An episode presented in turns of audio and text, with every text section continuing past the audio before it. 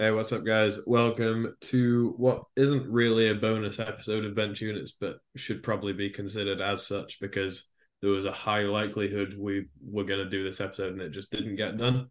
Um, we are sneaking one in before Euro Cup coming up this week because a ton of stuff happened over the weekend. And given our Spanish and German league elitism, I didn't even know a bunch of these events were happening, which was nice to ultimately find out.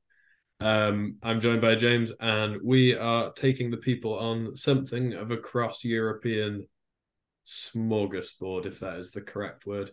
Are you excited to tour six countries today?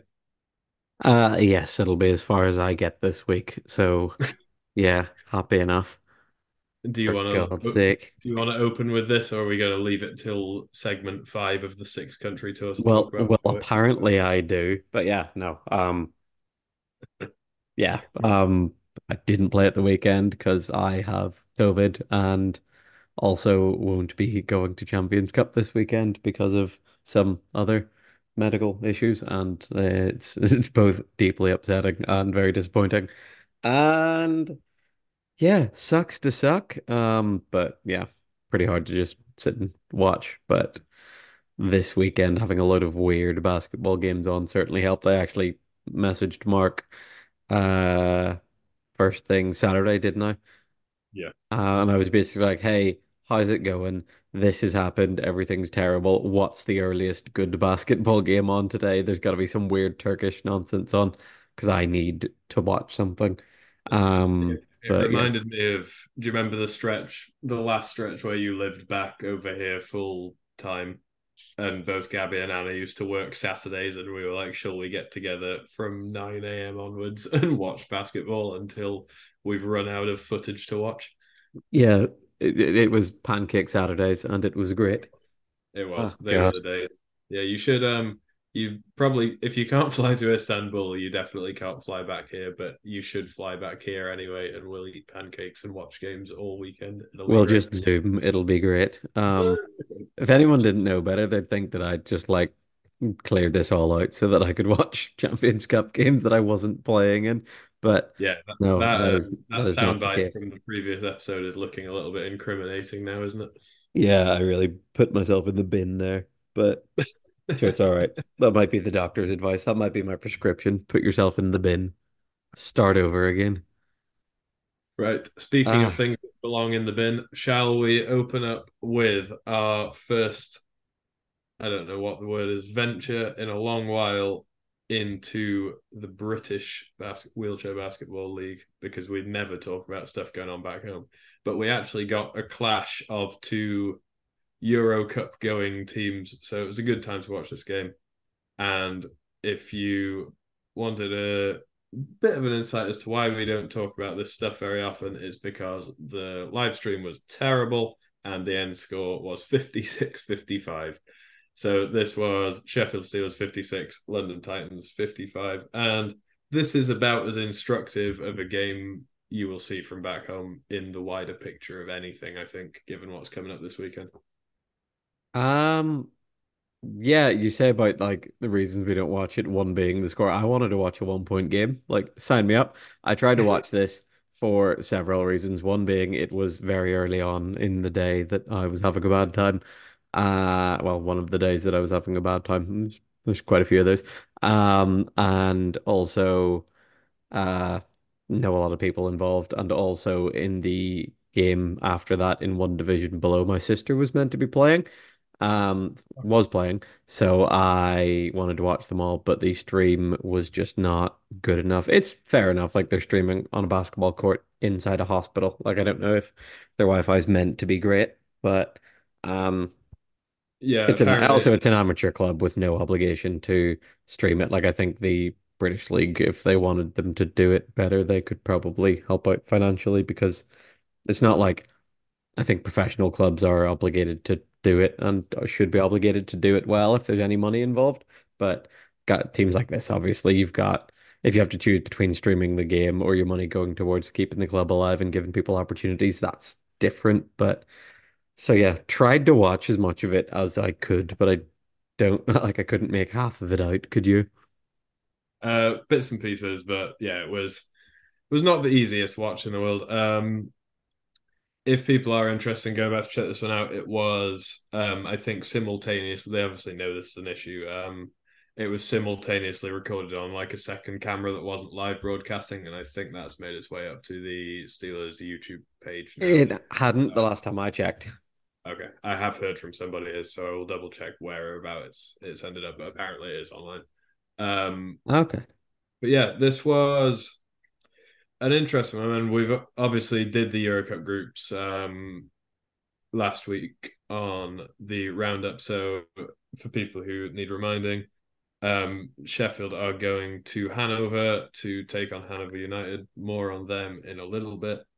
Um, Fenerbahce, Manchester Revolution, and Pilatus Dragons. Meanwhile, uh, London are going to I can't remember where that one's being hosted, but they're in a group with Wiesbaden, Izmir, and Hyères, if I remember correctly. They are. Um, So yeah, this was wild, man. Um, low scoring game. The story of it is, um, in a nutshell, that Sheffield won the first quarter 21-14 and Titans, despite winning the next three quarters, were not able to make up a seven point gap, which um, to put it bluntly, I don't think bodes phenomenally well for their uh, venture that they're about to head out on. Um, what I um, would say about London Titans is that they were, because of women Premier League reasons, uh, they were without Beth Wheeler and Jodie Waite, who um play in the majority of one of them, at least one of them plays in the majority of their lineups. They play a lot of um three, four big with Jodie Waite as a female one on the floor. Um, like they weren't able to go um many lineups with Gaz, Perry, and Elliot Hardman, which they kind of run fairly consistently for the rest of the league season, from what I've seen. Fair enough. Um, shouts to Elliot Hardman, by the way, I had a big game off the bench, double double in 23 minutes. Um, yeah, and for me, the I mean, obviously, we're I would say we're fairly intimately familiar with the way Steelers do things, even with the changing face and stuff. Um, for me, the warning sign, if I mean, it's a great sign if you're Sheffield, it's a warning sign if you're London. Um, Steelers won this game with George playing 40 minutes and scoring eight points on nine shots. Yeah. Uh, and would not have been what I had called, even with yeah. the context of the missing lineup possibilities. Like I would have gone, okay, if Sheffield are going to do this, it's going to be George going nuts. But yeah, apparently not. You think back to like the games we used to have against them, and it was like point number one on the um scouting report was like get inside once you once we get the ball into a big guy they generally can't match up i know perry's been added to them since those days but i think it still holds true to some extent. And yeah, um, Maddie Thompson with 18 points on 15 shots did most of her damage in that first quarter when Steelers ran the score the lead out to seven points. Mm-hmm. Um, Tom Harvey, who people might not know at this point, but probably will at some stage in the future. By this time eight, next week, hopefully. Yeah. Um, and Abs Tagrest with eight points. Uh, number three in the number of shots attempted, which is a big deal for a one point of uh, filling the role. Abs, but... layups, abs, layups. Um, if he, he's yeah. listening to this, he knows what I mean. um, but yeah, I thought London go with their thing with Gaz and Perry both out there together, uh, Ade Adepitan and Matt Sealy and Alex Mitten kind of filling those in. They got a lot of threes, uh, three fives on the bench. And yeah, I hadn't clocked about what you're saying about their female players missing, but it makes a lot of sense when you say it that there's a lot of they've been very midpoint heavy for years, and it felt like they were missing that from the bits of the game I saw. Um, yeah. And yeah, it, I think their identity will hopefully come back with the addition of those uh, the girls who were missing. But yeah, it would be. I mean, obviously, neither of these teams are your problem um because they're Euro Cup one rather than um not yet. but if you're but if you you're looking at this as like scouting potential opponents, I think you come away with this away from this much more encouraged by Sheffield than you do by London because I would have said London was still the favourites going into this game. Uh yeah, I think at full strength, I'd much still much rather see Sheffield than London if I'm another team just because of the. I think there's like a there's a high level thing that like. Also, I don't know. I assume George can can play Champions. I mean Euro Well, Cup because I based it would be weird to enter if you couldn't. yeah, well, also based on our conversation with Oscar, um, If he can, yeah. out today, if he can, then I don't see why George can't. Um, and yeah, like you say, it would be it would be one hell of a, a financial undertaking to head to um, play Hanover and Fenerbahce without your chief offensive presence and defensive presence. Yeah. um, Um, but yeah, like you look at like you've got George on one side of the ball, but then if you're talking about like like high pointers that can win you a game, you've got Gaz, Perry. Um, you know what I mean? Like you're kind of yeah, I I don't know. If if there was a considering that the games against English teams when you're in Euro Cup are normally a game that most professional clubs would be wanting to win, there's a handful of guys in London that you're like, ah, this guy might give me 30 though. Like you might have some trouble with a Gaz or a Perry. Well, The same with might, George, but they might, but they also might shoot a respective three of seven and six of thirteen for a combined twenty-two points, as is the case. that's true. That is true. Um, and yeah, I I know you you try and stay out of this um rivalry that I've concocted for us, but if Perry's listening, I hope he knows the glee that I will feel if London struggles continue out into the qualifying round. Oh, I really Uh, thought you were gonna like stake a claim into your Sheffield Steeler roots there for um the Steelers versus Titan thing, and I was like, I think it's been long enough that I'm not sure you're you're able to. You're more anti-London's than Lo- London than pro Sheffield at this no, point. oh, entirely, yeah, yeah. Um, that's all I have on this one, but I like obviously we don't go out of our way to talk about this stuff typically, but I'm glad this game fell on this weekend. Not only because it helped the gimmick of this being an international smorgasbord, but because this is actually an interesting result.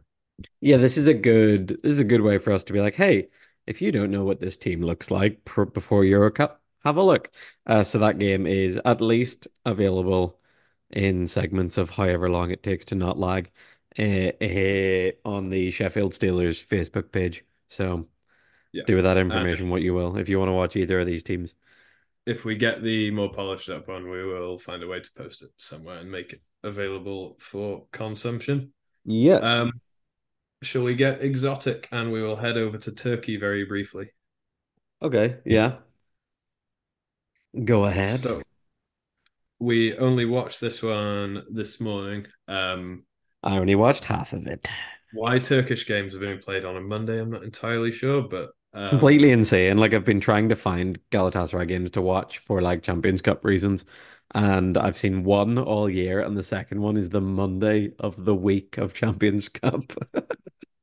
um, yeah, I think I was l- torn on this is the wrong word. Um, Galatasaray look fearsome, and I don't think I really clocked quite how complete Galatasaray looked until you realized they were running up a double digit win on an extremely not a very well known or huge reputation, but a very competent team.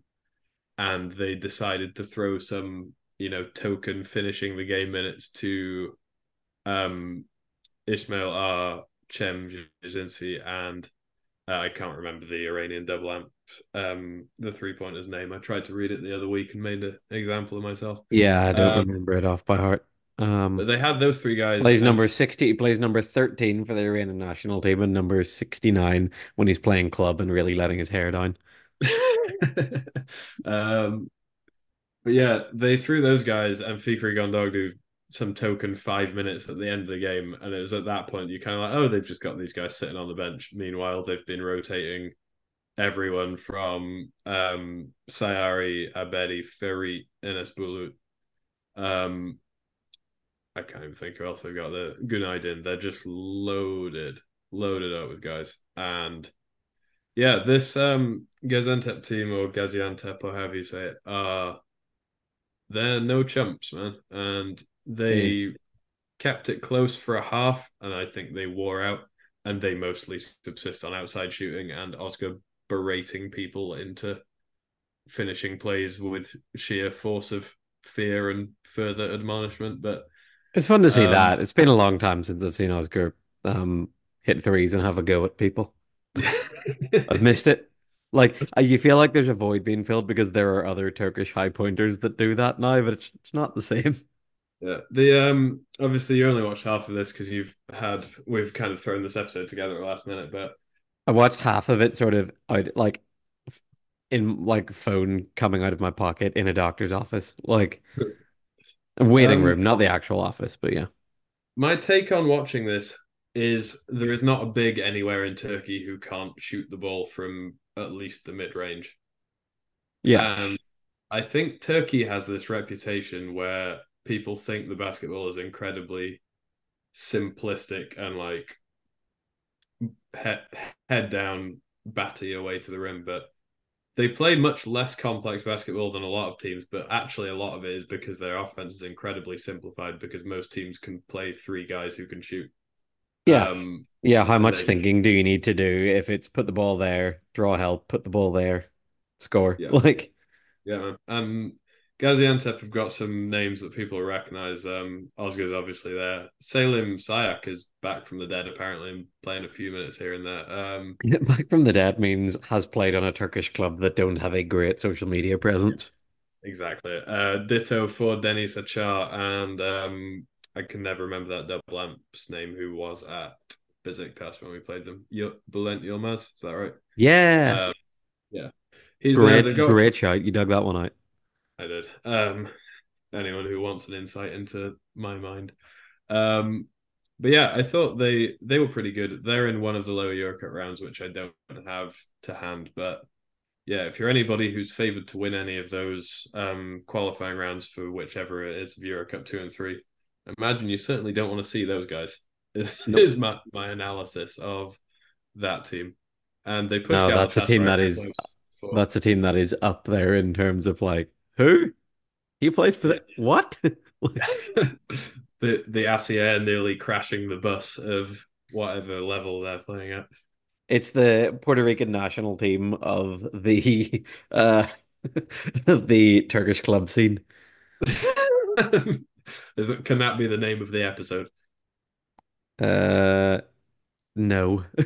That's a shame. Um, but yeah, I overall like obviously Galatasaray pulling it out is not a hugely surprising result, but I thought it was a competitive game, and yeah, um, I feel pretty feel like I'm rubbing in at this point because I called Galatasaray to beat you guys at um Champs Cup to start next week. So sorry, this weekend coming up. So I apologize for that, but I probably feel a little more dug in on that take given the events this weekend um on both sides.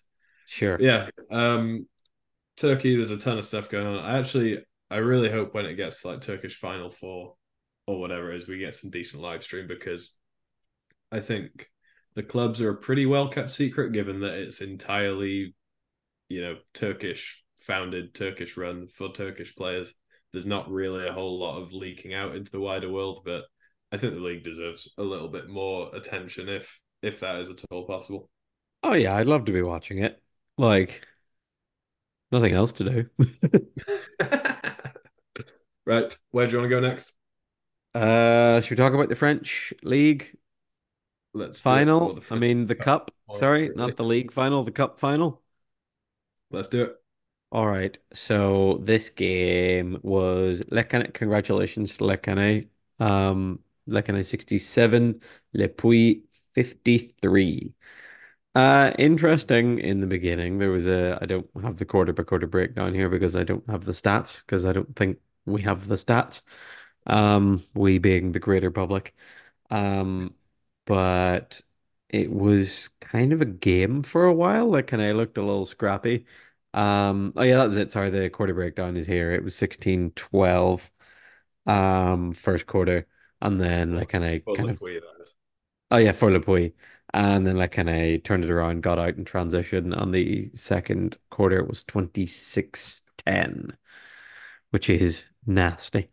Um, yeah, they just like I don't know, there's like a scrappiness to like kind of that if it's not if they're not kind of in control this is uh, that's kind of an oxymoron to be like in control of the scrappiness, but if it's not like directed aggression, it can just be sort of all over the place. There were like offensive fouls and sort of offense that didn't quite look right and like it was sort of imbalanced and they did a pretty good job on Maciek, which is their sort of most consistent sort of outside scoring guy, and then like kind of cranked it up to another level, started running and gunning, and won a quarter by 16 in a game that they won by 14. Like, this was, I mean, first off, I, we've not watched a great deal of Le Puy, um, or talked about them probably at all. I don't think. Watching them in that first quarter, I I really like how they're constructed. First off, um, I think the the balance of Colin Higgins and Omar Zidi as your two bigs is pretty sound. Uh, I do like Zidi. He's like kind of budget Vahid. Um, and yeah, I think having the the one other big out there, like the midpoint guy, Remy Bile is his name, and then the two Latvian guys who it looks like you've got two lows out there who, but they're both so solid. strong and long armed, and they're at no physical disadvantage against Maciek, which is pretty rare to have one low point who can do that, let alone two. Um, and I don't think Le Puy play like a French team very much. I think there's a lot of swinging the ball side to side. Um, Colin, it's of like Colin Higgins has come and been like, hey, Canadian national team, we throw the ball from wing to wing. Like our high pointers throw the ball around and we we look at threes and we generate from Um, there. and I Don't you think they certainly they certainly play a more sophisticated style of offense than Le Cannet do. Um, You kind of need to when you're not absolutely gigantic, though. Like, yeah, this is the first quarter was kind of like you're you're better on movies than I am, so you might have a reference here. But what's like quite a high minded, thinky movie I could use to ascribe Le Puy to? you could describe it. Well, I don't, I don't know. Um, I'm trying to give you like a fake man's deep movie, like a That'll do. uh, Whatever, whatever's good. pick any Christopher Nolan movie. There you go. So let's say Inception.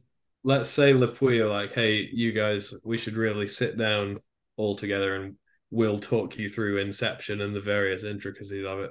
And then like 10 minutes in, and the like, kind of guy's like, hey, this is fine and all, but have you ever seen Mad Max Fury Road? And that was Yeah. basically what the second quarter was, was like the the tour de force of Le Cannet just burning up and down like there's no tomorrow. And It's, yeah, it's it good.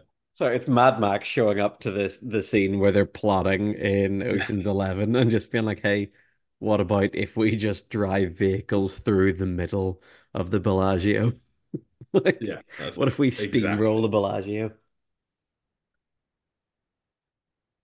Yeah, no, you you're 100 percent correct on that. And yeah, Le Cannet didn't have their offensive groove to start the game, but they found it by sheer brute force, and it was good. It was as good of an example as I've seen for in a long time of one team baiting the other team into playing their style. Because I think Le Puy were like feeling the pressure a little bit, and they were like, "Hey, what if we just send?" You know, our guards are, are not at a physical disadvantage. They can, you know, land picks against these big guys, and we can fly up and down, and we'll get layups out of the press. And it was just Uh-huh. turnovers, rush shots, and Le Cannet turning it around on the other end. And yeah, they. I mean, the interesting thing I thought was, uh, in the cup, Le Cannet landed Hyères in the first round, which I guess was just a fluke of the draw. And they, after that overtime game we talked about back whenever that was, Le Cannet proceeded to beat Hyères by 32 in the opening round of the French Cup, which I certainly didn't see coming. Um, and yeah, they scored 89 against Hyères and then 91 against Toulouse, and then had to pull this game out, reaching only 67 in, you know, only being slightly relative there. But yeah, they they won a style of game they hadn't really done up to this point, and it was against a pretty good team, and they Look, and they always feel like they've won despite not being the better team. But how many of those games do you have to win before, before you are just the, the better team than whoever you play? Also, Yeah, how how how many times do you need to win sort of unconventionally for us to buck convention? Yeah, it's been they've been doing this. The first time I ever played against them was when Nabil, um, the Algerian guy, was still playing. I think that was like 2012 maybe, and they were doing the exact same thing then. And he was he's like speed demon They lost him. They got Ramone, and that's no real downgrade speed wise, at least, if Yeah. not game wise. And then, you know, they've lost both of those guys, and they still have just succeeded in flying up and down and being faster than everybody else. And it's like, how is, you know, what where's this coming from at this point? You've you've basically stripped the supercharged engines out of this vehicle, and it's still just just chugging along on, on insane momentum. Um, And the funny thing is, you look at them as well, and it's like their three consistent starters are Maciek, who is like very, very strong for a one five, and one of the quickest one fives in the world, certainly of the ones that aren't just like track stars that are like track athletes that are also playing basketball. And then just gigantic from top to bottom. Like, Yeah. um, they go both Fre both of the th French threes that you're like, what do you mean? They're both three pointers. Like, um, and it's really funny because like Hussein Belaid might be the undersized one, and he's there like, well, no, they're know it's two three fives and two threes, but like he's their like high point ball handler denomination, and it's like this guy might be a little undersized if anything, like. But it just doesn't matter because he's he's their next smallest guy. Um, but- completely the, insane. the Moroccan guys is in that new chair as well. Yeah, Reda looks He's gigantic. so tall. He It's reminds just a lot of like get a man out, cross, push, two guys at the baseline, two guys fill the elbows. We'll be fine. And they either go like if they're lacking a bit of outside shooting, Roa comes out and Toscano Toscano started some of their games in that spot. Some of their games in the league, he's they've gone Roa and gone like four straight bigs, but going four bigs conventionally and Maciek being the low pointer that's on the floor is just wild. And it's a function of they don't play any fours, but like you look at that lineup and you go, oh, they don't have any fours on the floor. Nah, I don't I don't know if like Yeah. I don't know if they don't, is what I would say. that was that was going to be my my next. I was gonna say, I think they have some fours on the floor, but it's like, how can they do this? Oh yeah, like it's two three fives and two threes. Like it's like a like a Team USA press lineup of like configuration, but just complete opposite of play style. Just like battering ram on offense, really sort of pack the paint Yeah. ish on defense. Is like pack the paint and then they'll just occasionally chase around like absolute lunatics. Yeah, um, very enjoyable watch. It's similar to what we said about Turkey. France is really great when you can like cherry pick the the matchups of like the four or five ish relevant teams. Like whenever any of them are playing each other, it's always a good watch. Whenever it's anything else, yeah, take it or leave it. Yeah.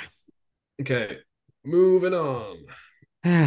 Moving on. Right, where are we going next, man? What is the Shall plan? Shall we go to Italy? Because not only was it the French Cup, it was the Italian Cup.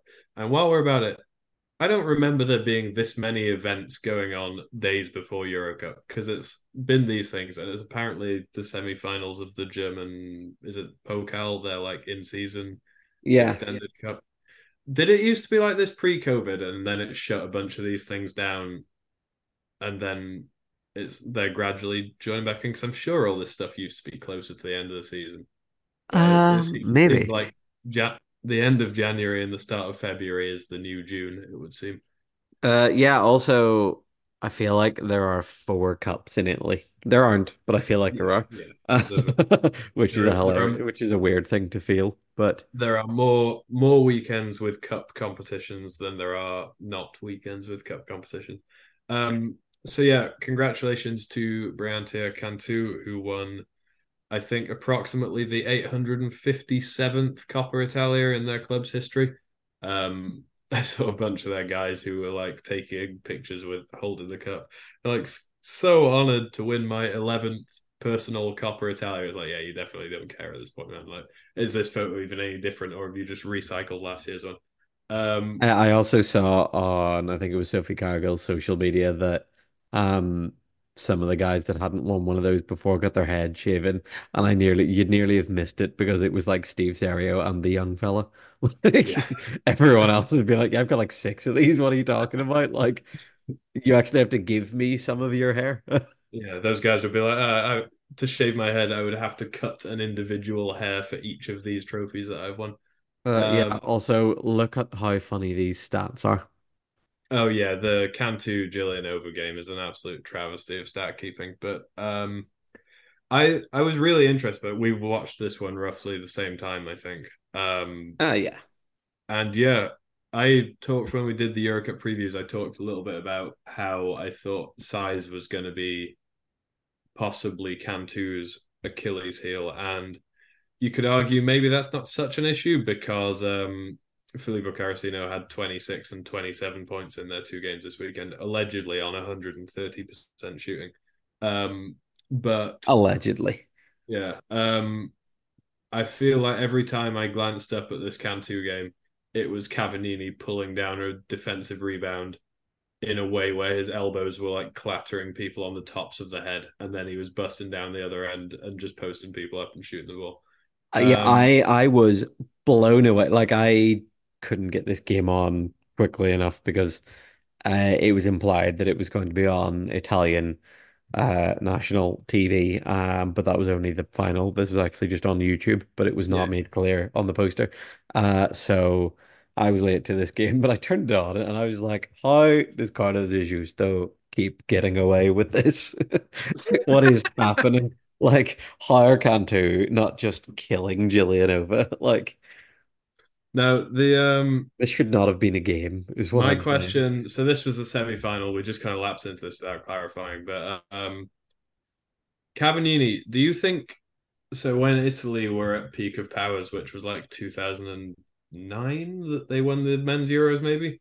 Yep. Um, do you think Cavallini was measurably faster end to end of the floor in transition than he is currently? Because I would really struggle to believe that that's the case. Obviously, chairs are lighter and better now.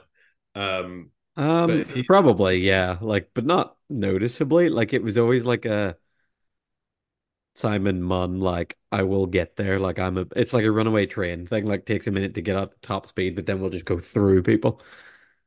yeah, that was exactly it. Um, so yeah, he had 19 points. Uh, stats are all over the place, so we'll be a little bit um careful with hurling these numbers out. But he had 19, carried Giulianova through some stretches, and the Aussie kid Jalen Brown, who for those of you who haven't seen much of his game, is a very small four, um, which I guess against Cantu is probably just called a four, but um.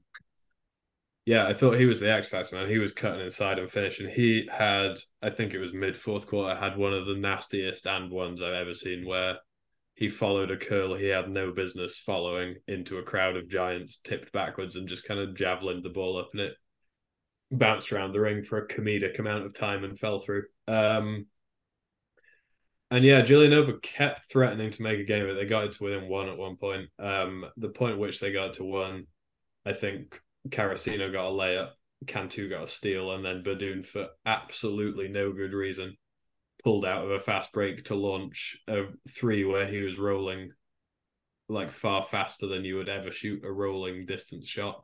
That's what he then does. Transition threes at weird times. Like, that's one of the, one of the hallmarks. go- he was already he was already rolling backwards in like celebration before the ball had gone through the net, and he was yeah, it was. Giulianova took that gut, gut punch. I think Cantu got it up to about seven at that point, and Giulianova still got it to a three point game. Um, so I was impressed with Giulianova. Left a little bit lukewarm by Cantu, although they certainly have all the talent they could ask for.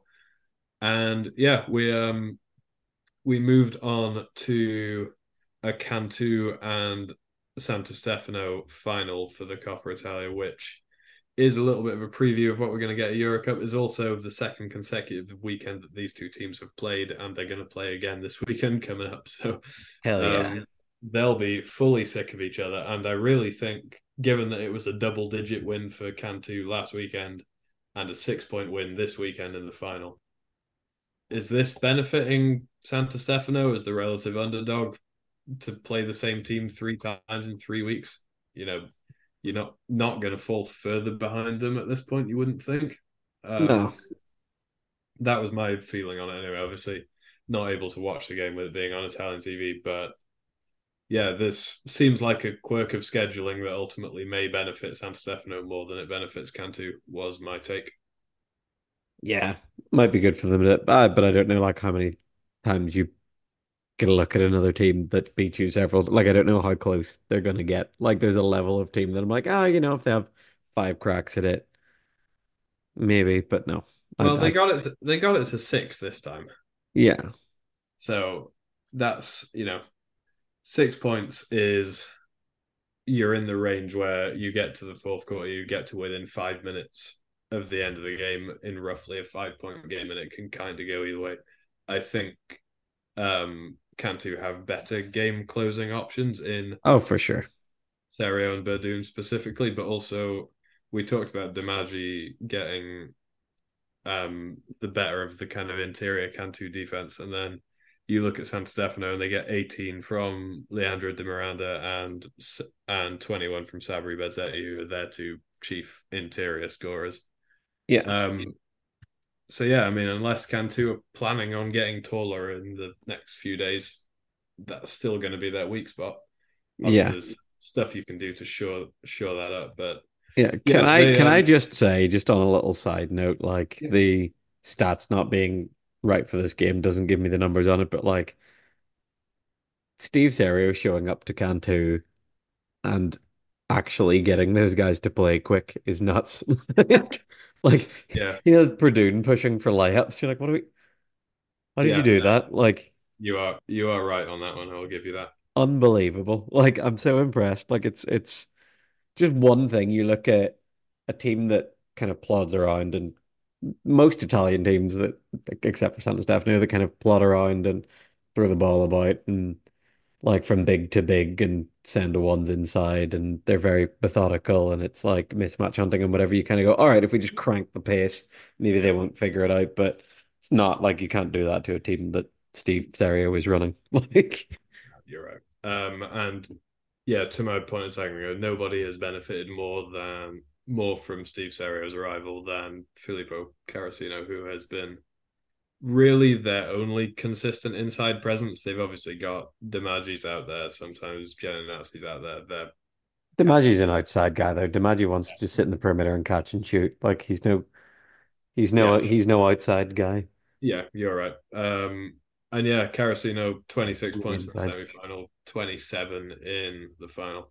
And yeah, um Cantu scoop up another run of the mill Coppa Italia on their way to Eurocup, where they're going to see San Stefano again. And that, if anything, I would say I've come away from this more intrigued by Cantu than I was beforehand. Um, I still don't know if they don't know if they push Lahn-Dill unless they have an unreal shooting game, but a weird understate like kind of underwhelming, slightly too close for comfort game against Giulianova followed by a convincing-ish win against a team they're going to see again in a week's time and have beaten already. Does that vault them into another tier contention wise? Probably not yet. Not do on I, its own, no. Do I believe a team like that has another gear in them? Yeah, I certainly don't count that out. Um, looking at how they have played this weekend, if you're going to pick a candidate on Lahn-Dill to give them the most problems. Is it is it Matthias is it Matthias Güntner and why? No, I mean, who who would you choose? Is it a Tommy game that undoes them? Is it a Güntner game that undoes them? Or um, I am. You can still for... see them doing it. By the way, I could still see them beating Lahn-Dill. I I'm still kind of pro Lahn-Dill just because, even though it's not the same team, Cantu just haven't looked like a European superpower since 2017. Yeah, you're right. But, um, yeah, I think Güntner and Rio are the obvious candidates. Um, I think I'm very excited to see the Tommy versus Serio battle. Um, Hell yeah. The Serio Lahn-Dill uh, connections are strong. Um, I I think my my take on it really is do Cantu have sorry, do Lahn-Dill have the X factor in their various lineups they can run with Yannick as opposed to a lot of what Cantu have been doing has been almost exclusively with um, one of Anne Patsveld or Sophie Carrigill on the floor. Yeah. Um, Santarelli's their only low pointer who gets any minutes really. So they go for that Santarelli, uh, Ruggieri lineup, which I, I- don't I think- sticks with. If they run that against Lahn-Dill, then see you later. Yeah, I wonder if Lahn-Dill can, yeah, not for big female one their way into trying to get Cantu to not do that and then just run them off the floor. Like- you, you've just reminded me with the wording of that. This was one of the things I was meant I was going to mention off the back of watching the Turkish game. Do you think there is a future gimmick league in the same way that we've had three on three crop up? Do you think there is a future league where um, teams who want to do it just get to play four on four to fifteen points? Because that that's what most of these teams do, and, and then Yeah. they put their female one pointer in to bring it down to 14 and a half. And it's like, I, I wonder how different things would look if it was four on four, like the stacked up points, but without the reduction to make it, it work. I don't think there's really a good answer. I just wanted to see what you thought to that. Um, it did. It did just like it having to be the fifteen did remind me of when we played Malaga two two weeks ago when we didn't have a sub for if Mariana came out like we didn't have another Yeah. lineup. So I brought up I brought it up before, but it's the thing of like, hey, if we if you get filed out or something happens to you, you have to come off the floor and we go over points with four players and we can't do that. Like, Yeah. But- um, so I think that's a spin off um spin off wheelchair basketball genre, which we probably won't spend too much time or effort on. it's just like a geographical thing of like it's five on five. In most of Europe, you go a little bit further east and they play four on four, and then you go even further east and they love their three on three. And it's like, um, do you have anything else on Italy, or shall we move along? um, no, Cantu, Lahn-Dill, Saturday morning, eleven fifteen, um, Central European time. Set your set your set your alarms. We'll use this to transition because people who are wondering when we're going to get to the routine programming, we're picking just the top game from Spain and the top game from Germany this week because that's how the the smorgasbord works. Um, Yes, that's how our European preview pod Yeah. works. We'll um we'll use this to transition to Spain because we're about to talk about Gran Canaria. Watching this game against Cantu, do you feel and obviously Gran Canaria's result against Bilbao, who do you whose side have you fallen more on in the upcoming Gran Canaria San Stefano showdown? Uh, Gran Canaria. I think. I really hope there would be more more, more depth to your answer on that one. Um, no, anyway. well, you you asked me that as if did I have an opinion that wasn't that previously? no, I can't remember. I just wanted to see what you said. Um, yeah, I don't know. It's not the Stefano. I said it that like I said it when we talked about them recently. Like it's a lot of having to play 50 year old Fabio Raimondi. Yeah. Um, especially now that Katie's back. Like Yeah. Katie comes back that- and just has 20 straight away because that's what she does. when you say 20, do you in fact mean 27? Yeah, I mean 20 something. Yeah. Um, yeah, so A quiet result- 27, you know. yeah. Big result from the Spanish league this weekend um, was Gran Canaria 77, Bilbao 76. So it feels like you guys between the season and your various friendlies have played Gran Canaria like 37 times at this point. I don't know why every time I pick a number at this um during this podcast it ends with a 7 as the final digit, but um yeah, you've seen a lot of each other. You obviously weren't present for the reasons outlined. Um, and you watched this one from home, presumably. Were you there? Uh, yes. On account of having COVID. Um, um, this podcast I'll get flagged for mentioning COVID a handful of times. Probably not, right? That's not a real thing. That's not- just a thing that right wing commentators think happen. so yeah, this. I mean the the deal here was this game was close for basically the entire time. It says that Bilbao's biggest lead was eleven. It says that on the stat sheet. I Yeah, pulled away at some point mid third that. quarter. Maybe I've got recency bias. No, no, it did. There was a point mid third quarter that we were on on our way away with it. Um, Oh. they got to double figures, but didn't keep it going. Yeah, um, obviously, I appreciate you're probably not going to dive hugely in depth on the analysis because you guys have got games to prep for and you don't want to be giving the trade secrets away. But Yeah. Also, if anyone has any trade secrets for me to give away, please let me know. um, yeah, you guys played essentially. You're going to have one lineup principally playing for most of your Euro Cup stretch, uh, which is Papi, Pat Anderson, uh, Assier, David Maurice, and Mariana Perez. Um, you guys, obviously, I'm not giving anything away there because anyone who watched the game would know that you're leaning heavily on that lineup as a test run in this game. And, Yeah, we played two lineups for most of the most of the game. yeah, and there were certainly flashes where it looked very good, and then Gran Canaria got hot, man, and the Gran Canaria won the fourth quarter by four points to steal the game by one. Um, they'd kind of been on the charge late third onwards, Yeah. and I just thought the outside of a couple of missed free throws by Jorge Salazar midway through that, I thought the late game execution of Gran Canaria was extremely good. Um, Agreed. and then your guys' late game execution was um, employing Pat Anderson, who scored either your last eight or 12 points, which I can't remember off the top of my head, but I scoured from the play by play.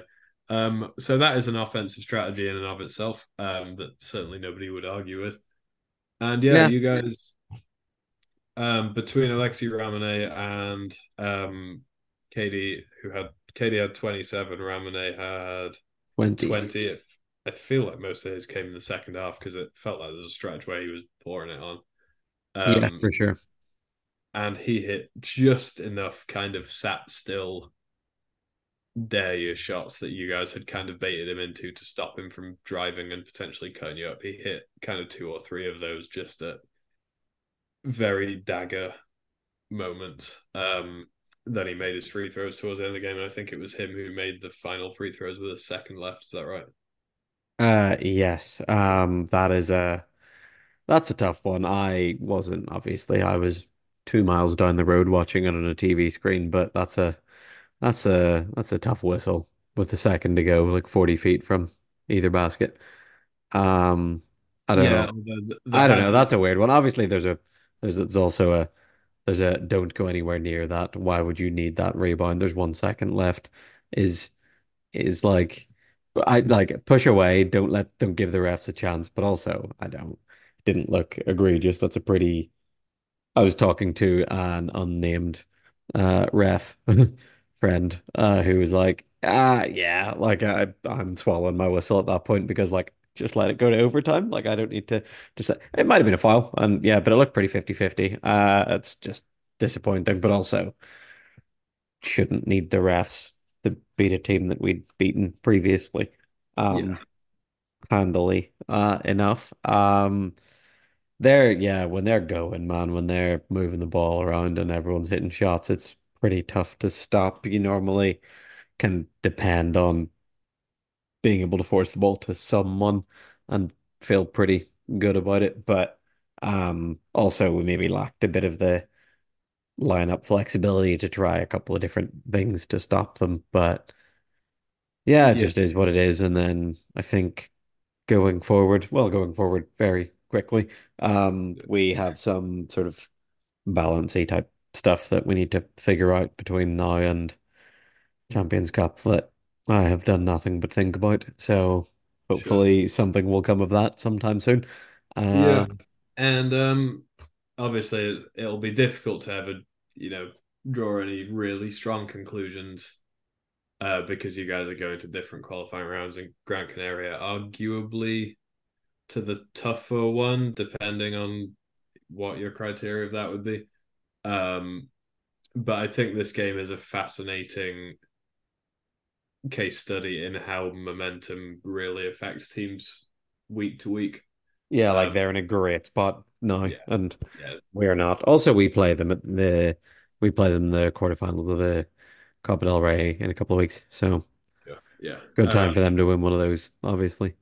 Yeah, so this is but this is they're obviously they've accomplished what they wanted to in stealing that win. Um I don't I think this is an unfortunate one because I think stomaching the loss to you guys would have been a lot more palatable for them just based on where I think the season has borne each team out to be up to this point. I think that would have been the more expected result. And they had they lost to you guys, unless it was in particularly um, despicable fashion, had yeah. they lost to you guys by a handful, they probably would have looked at that result, said, "Yeah, you know, nothing lost, good enough." On we truck, and I think that is not true of the inverse, which turned out to be the true scenario. Um, yeah. And yeah, it's tough, man. And it, you know, you guys have got to regroup on the fly and take on some teams that we've just talked about that have proved themselves to be at least as good as Gran Canaria, if not. Um, uh, Gran Canaria Le Cannet would be an interesting one, actually. Yeah. The, the Ramone revenge game. I'd actually uh, quite like to see that. I say I say revenge as if they did anything other than cater to cater to his every need. I'm sure he gets on just fine with those guys. Yeah, I'm sure um, he just wanted a different challenge, but yeah. Um, but yeah, this was definitely the most interesting results come out of Spain this week, and I think this obviously you don't want to get too like high minded with this stuff, but it will be interesting to see how this result shapes each team's next few weeks um, with a couple of big games on the line. Or maybe it will be completely irrelevant and each team will just truck on as they would have done anyway. But we will ultimately never know. Potentially. Ah, it's an opportunity to try and figure some stuff out. So sure. hopefully so, that's the case. Given all of the consequential stuff we've just talked about in the last nearly an hour, shall we talk about probably the most important result of the whole weekend, which seems bizarre to say given that we've handed out, well, not we've handed out, but there has been an Italian and a French Cup handed out and a significant upset win that we've just covered. Oh man, it'd be so funny if we got to just hand that out. like we just one of the things we got to do was just hand over a trophy, never mind win one. That'd be great. That would be that that's on the list now. That's a goal. Yeah, the bench units cup. That's yes. to be fair, that's what we dubbed that um, tournament that Giulianova hosted at the start of the season, wasn't it? Where it was like Giulianova, Le Cannet, Trier, and then the Aussie like up and coming squad. That was, no, that was just the Aussie national team, more or less. yeah, to be well, that's what turned out to be the Aussie national team because they took a bunch of their young guys to um, the tournament in Thailand, but at the time it looked kind of like a here's the young guys for a trip, and also Tristan Knowles is here as a, a safe pair of hands was kind of how it looked at that yeah. point. And it turns out that took them all the way. That's the safest pair of hands I've ever seen.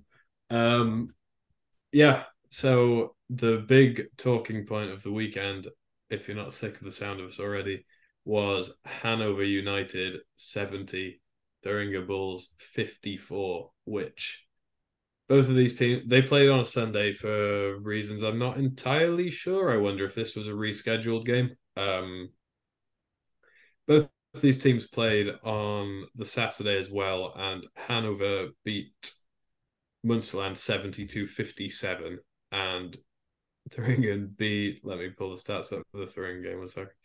Uh Thuringen beat Skywheelers 105-62. So Hanover had a closer game against Munsterland than they did against Thuringen, and Thuringen scored roughly half as many points against Hanover as they did against Skywheelers. And statistical oddities abound in this game, but um, I don't think this no amount of looking at stats and quoting odd bits and bobs here and there will do justice to the kind of aura of watching this game.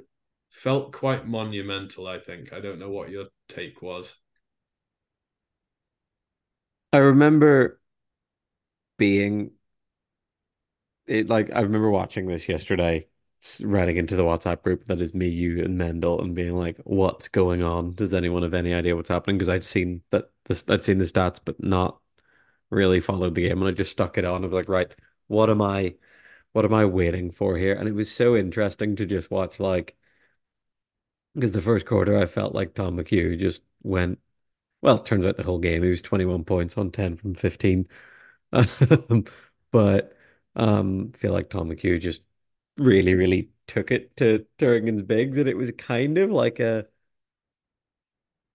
there was a bit of a like it almost seemed like a bit of a challenge. It was like, all right, so our bigs are gonna just go inside and not really care and like hit extended post ups and and we're gonna come down the other end and we're gonna kind of dare you to win it from outside. And it's like I don't think many teams put that challenge to Thuringen and it was weird to watch them be like, it's all right, we'll figure it out, we'll figure it out, we'll figure it out. And then they just couldn't score. Like they just dried up and tailed off. And it was like brave, brave stuff from Hanover, but also just like really controlled.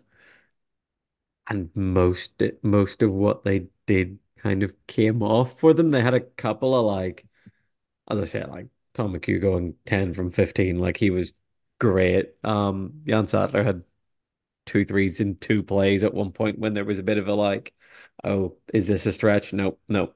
Here's a six point gap. Uh, there were a couple of times that it looked like it might have come back, but never really.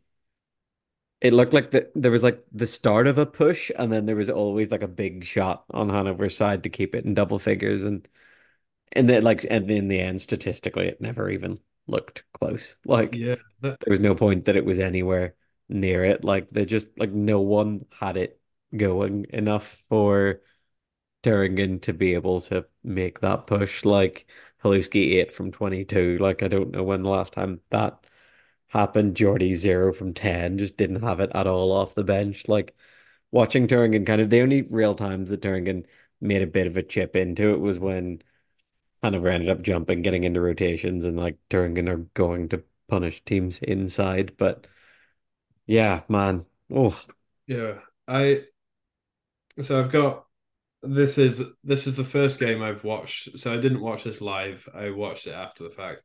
This is the first game I've had so many thoughts going on concurrently relative to my usual kind of um, you know, leaving the fridge open dull buzz that goes on in my head as I consume multiple basketball games. But um, this is the first game in a long time where I felt like I needed to write notes as it was happening, uh, which I ultimately didn't do because I, I think I've got it most of it committed to memory. I was going to say that would have been useful. um, That's really what we should do.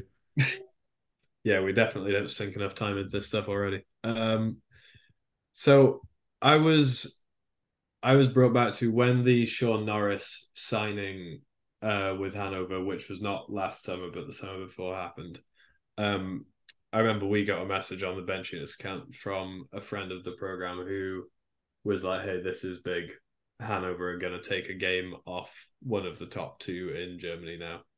Um, or can not not are going to, I should say. And they knocked on the door seemingly every game last season, and it never quite happened. Um, including them losing to Lahn-Dill in the playoffs, two combined games by like a combined eleven points or whatever it was. But Mm. um, it never quite happened. They got back to start this season. I thought Sean Norris looked a little bit slow and not quite himself. And I've been sitting on a Mikey pay out of retirement is actually more valuable than Sean Norris take, which I'm going to have to reconsider at this point. Um, but I I thought about that as it as this game was going on, and the thing that struck me is the point at which we got that message. Nobody knew who Tom McHugh was, and um, we've kind of watched his development.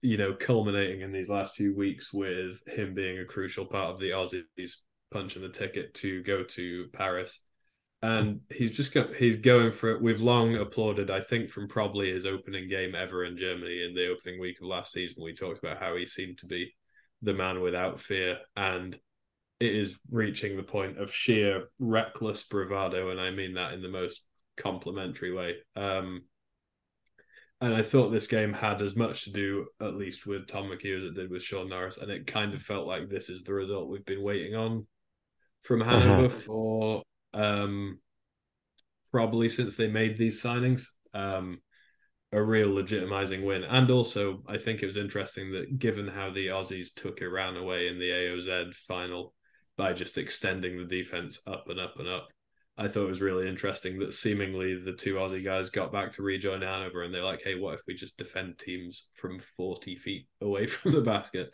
and see if they waste a bunch of time? Yeah, Uh, just like going away with the Aussie national team being like, "Oh yeah, we just scrap for everything. Yeah, We'll be that okay." was that was entire. I don't think Thuringen helped themselves. They played a bunch of funky offensive sets where they it was like Halouski on one wing behind Jenz, Vahid in the middle, and then Jordi sitting behind Mari Kier on a screen, and it was just like pass, pass, missed shot, and it's like, yo, you've got two giants out here. Let's not have a two five sat behind a a low on the weak side where you could be doing some damage. But Yeah, it's like, hey, I know that one of these giants is like a real perimeter killer, but the other one could be on the block. um, exactly that, and yeah, more so than that, I thought Hanover would just, in terms of the little things that you know, maybe like scouting report 18th bullet point on the list, but we'll get you a basket here and there if you remember it in the flow of the game.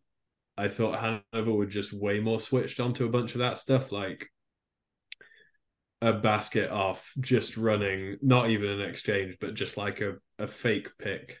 And then Sean Norris off the ball just burns Ari one on Completely nuts. There was a couple of like him, him coming towards Beck, rejecting it with the ball and just going all the way to the hoop. And you're like, oh my God. Like, Yeah, and it, he's it's in his 40s. How's he beating you off the dribble? This is unbelievable. but it's details like that and stuff like um you know, Geordie defending the screen with I think Sadler brought the ball down, dared him to shoot the three, and then shot fake. Buddha was on the screen, just digs his foot plate in, and um, Sadler got a layup as well, which is they're all like plays you're not going to run every time down because they're gimmicks more than they are hard and fast advantage creators Yeah. against switched on defense. But I thought Hanover came out super aggressive in they seem to know when you play a team like the Bulls, you're not going to get a great shot on every possession. And I thought they were incredibly decisive in identifying a good enough shot and just shooting it. Yeah. Um, Oh yeah, like I think there's a real there's a real like the the quote when you're growing up and you hear like oh you want to be able to give up a good look for a great one. The higher up you get in basketball, it's like, ah, take a good one. Like don't yeah, look for a great one all the time. Just if take you your want good ones.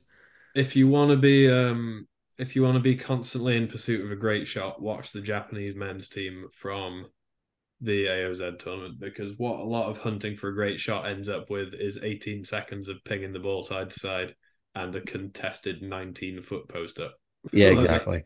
it's just what happens when you can't search for a great shot forever. And yeah, I thought Hanover, I mean, we've talked about them since we've been doing this, but I think it's just really cool to see a team that seems to have built things with the long view um, and they've got there gradually and gradually, and they've lost players that it looked like might have set them back, and then they've you know taken guys in and reworked it. Even mid-season this year, they've lost CJ, but they just seem to have the infrastructure that they can absorb this stuff. And this might like it's a regular season game, whatever, but they're about to host a Euro Cup round, and they've just knocked off the second best team in Germany in incredibly convincing fashion.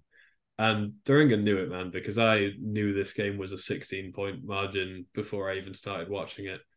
And watching the first quarter of the game, Hanover got up five, and Thuringen also seemed to know it was a 16 point margin to end the game because they looked like they did not know what had hit them even before the game was out of reach. Yeah. Um, Really weird, man. Like I yeah, think that, that bit was strange. I wonder if because both teams wear orange, they thought they had a double date with Skywheelers, and they were like, "Oh, we beat these team this team by forty three yesterday. We'll just roll out and do that again."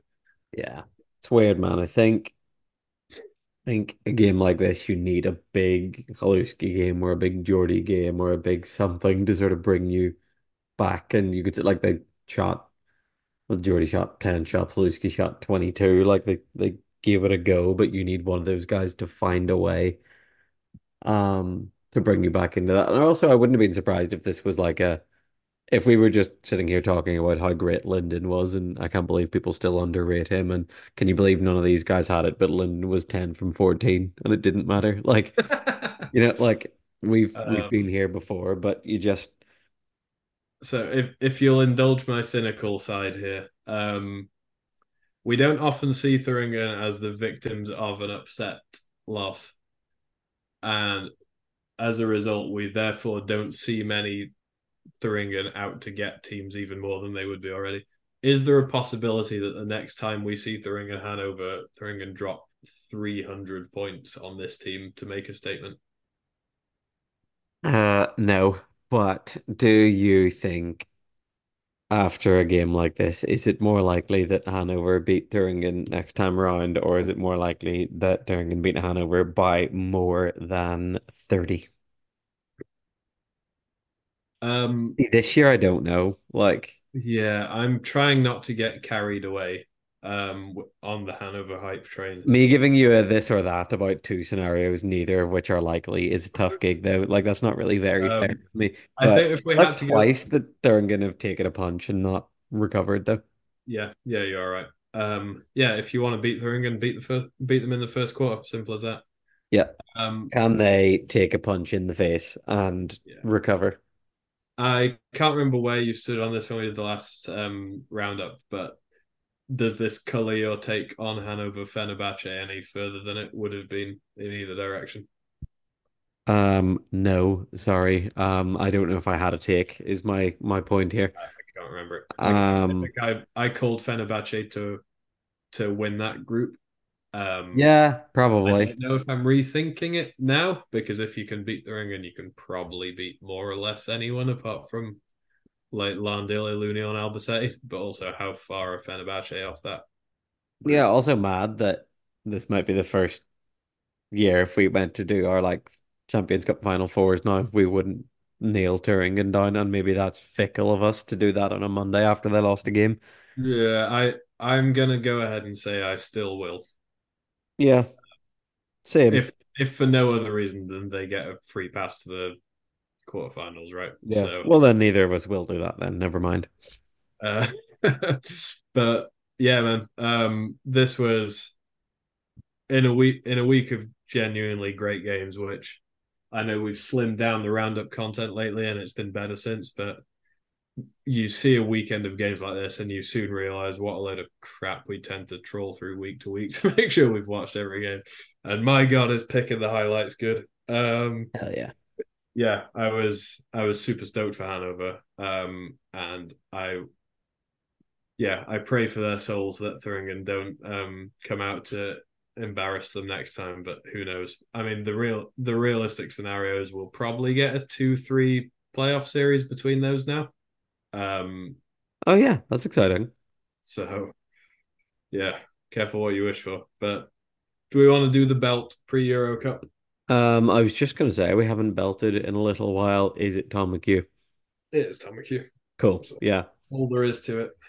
Um, yeah. Well, to be fair, it's Tom McHugh or it's Katie Dandinau or uh, Alexi Ramone. Um, we're talking Well, about big I'm performances in other important wins. I'm gonna be petty on your behalf and not allow you to give it to a team that beat you. Oh, okay. Well, as in, I, I literally made that. I mean, I I went out of my way to suggest it, but fair enough. Cool. No, Tom McHugh it is. Shouts to Hanover. Cool, cool, cool. Cool. Um, Um, we just Alexi Ramone technically had a game winner this week. No, Yes, the free throw. Um, I'd have missed it, but fair enough. oh yeah, so, I'd have so, missed it uh, because I play for Bilbao and not Gran Uh, Canaria. So if I had a free throw for Gran Canaria to beat Bilbao, I would simply miss. oh well, I don't know. Are you confident you could miss if you really tried to? I've actually thought about how worrying that is before. Like if you try to miss and you make it, like imagine because you have to like at that point you're going, "O- okay, here's my question. If you have uh, you have to miss a free throw, say you don't have to, but at the end of the game you're trying to miss a free throw, um, just to like stop the clock or whatever. Or I mean not stop the clock. Do you go straight off the front of the ring? Do you try and go like left or right so it bobbles out, um, but then you might miss the hoop, or do you try and go long, or what's your what's your tactic? I've only ever tried to do it once in a game, and I tried to go front of the ring and just like as flat and as um much juice on it as I could, and it I ended up making it by accident, which was kind of weird. Um, All right, you see that's the worry. If you go Yeah. left or right, you've you're way less chance, but then also if you overcook it, you just miss the ring. Like you have to hit the ring for sure. I Like I mean, a if worst case scenario is you try and miss it and you accidentally make it, and in the process of doing so you land yourself an extra point, that's worse than hitting the backboard, not the ring, and letting them have the ball from the sideline, and you don't get an extra point. yeah, like I'm just thinking, say in the end game scenario where you're like, say you're up, you give two free throws, you're up one, you make the first one, you go up two, and rather than make the next one, give them a timeout. Um, I think you making it and them on them only needing a three to tie makes it more interesting. But if like if if if they're if you're up two, ah, interesting. I don't know. No, well, it's above my pay grade because I don't play anymore, so I'm not going to be missing or making any free throws anytime soon. Yeah. Yeah, I think I do think straight, but like way harder than you should shoot it is probably the move. Yeah, there was a good one from the able-bodied EuroLeague earlier this season. I will try and dig it out. Um, but the guy essentially made his shot. He like lined up his usual shooting technique as if he was just going to shoot a regular free throw, and then held onto the ball like half a beat longer than he usually would, and just darted it at the front of the ring. And he let, let landed it so perfectly that it just came back into his hands, and he let Oh, I just finished the game, right? Yeah, I think I've seen that. um, yeah. Um, going back to actually finish the episode rather than just us rambling as people. But anyway, what would you do? Get in touch. things off. Um, Euro Cup starts on Friday, I believe. Um, we're going to try and stick like a Substack doc together with all the links to games, stats, other such good stuff. Um, so keep an eye out. If you're not subscribed to our Substack, do so. If you um, need to access it via the Instagram, make sure you're on there. And yeah, it is going to be one hell of a weekend, and I can't wait. And sorry to hear you're not going to Istanbul, man, but at least um, we'll get to talk each other's ears off as these games are happening. And what more could you wish for than that? Yeah, I'm genuinely distraught that I am a watcher rather than a participant of Eurocup this week, but is what it is. So yeah, um, talk to you about that probably next week. If you're easy. listen, if you're listening and you still haven't, um, I say still haven't. The episode only came out today. If you haven't checked out our episode with Oscar Knight, go ahead and do that because good episode, super cool guy, and yeah, we're um made us feel young again having somebody in who wasn't like a legend of the game that we had to ask about. Like I remember watching you play this game in 2009. Do you mind telling us about this? And no, I don't remember that. Yeah, then be Um, like, you freak. No worries. yeah. so yeah, uh, go check that out, and yeah, keep up with our social media, and hopefully enjoy the Euro Cup ride as much as we plan on doing. Yeah. All right. Take it easy. Look after yourselves. Bye bye.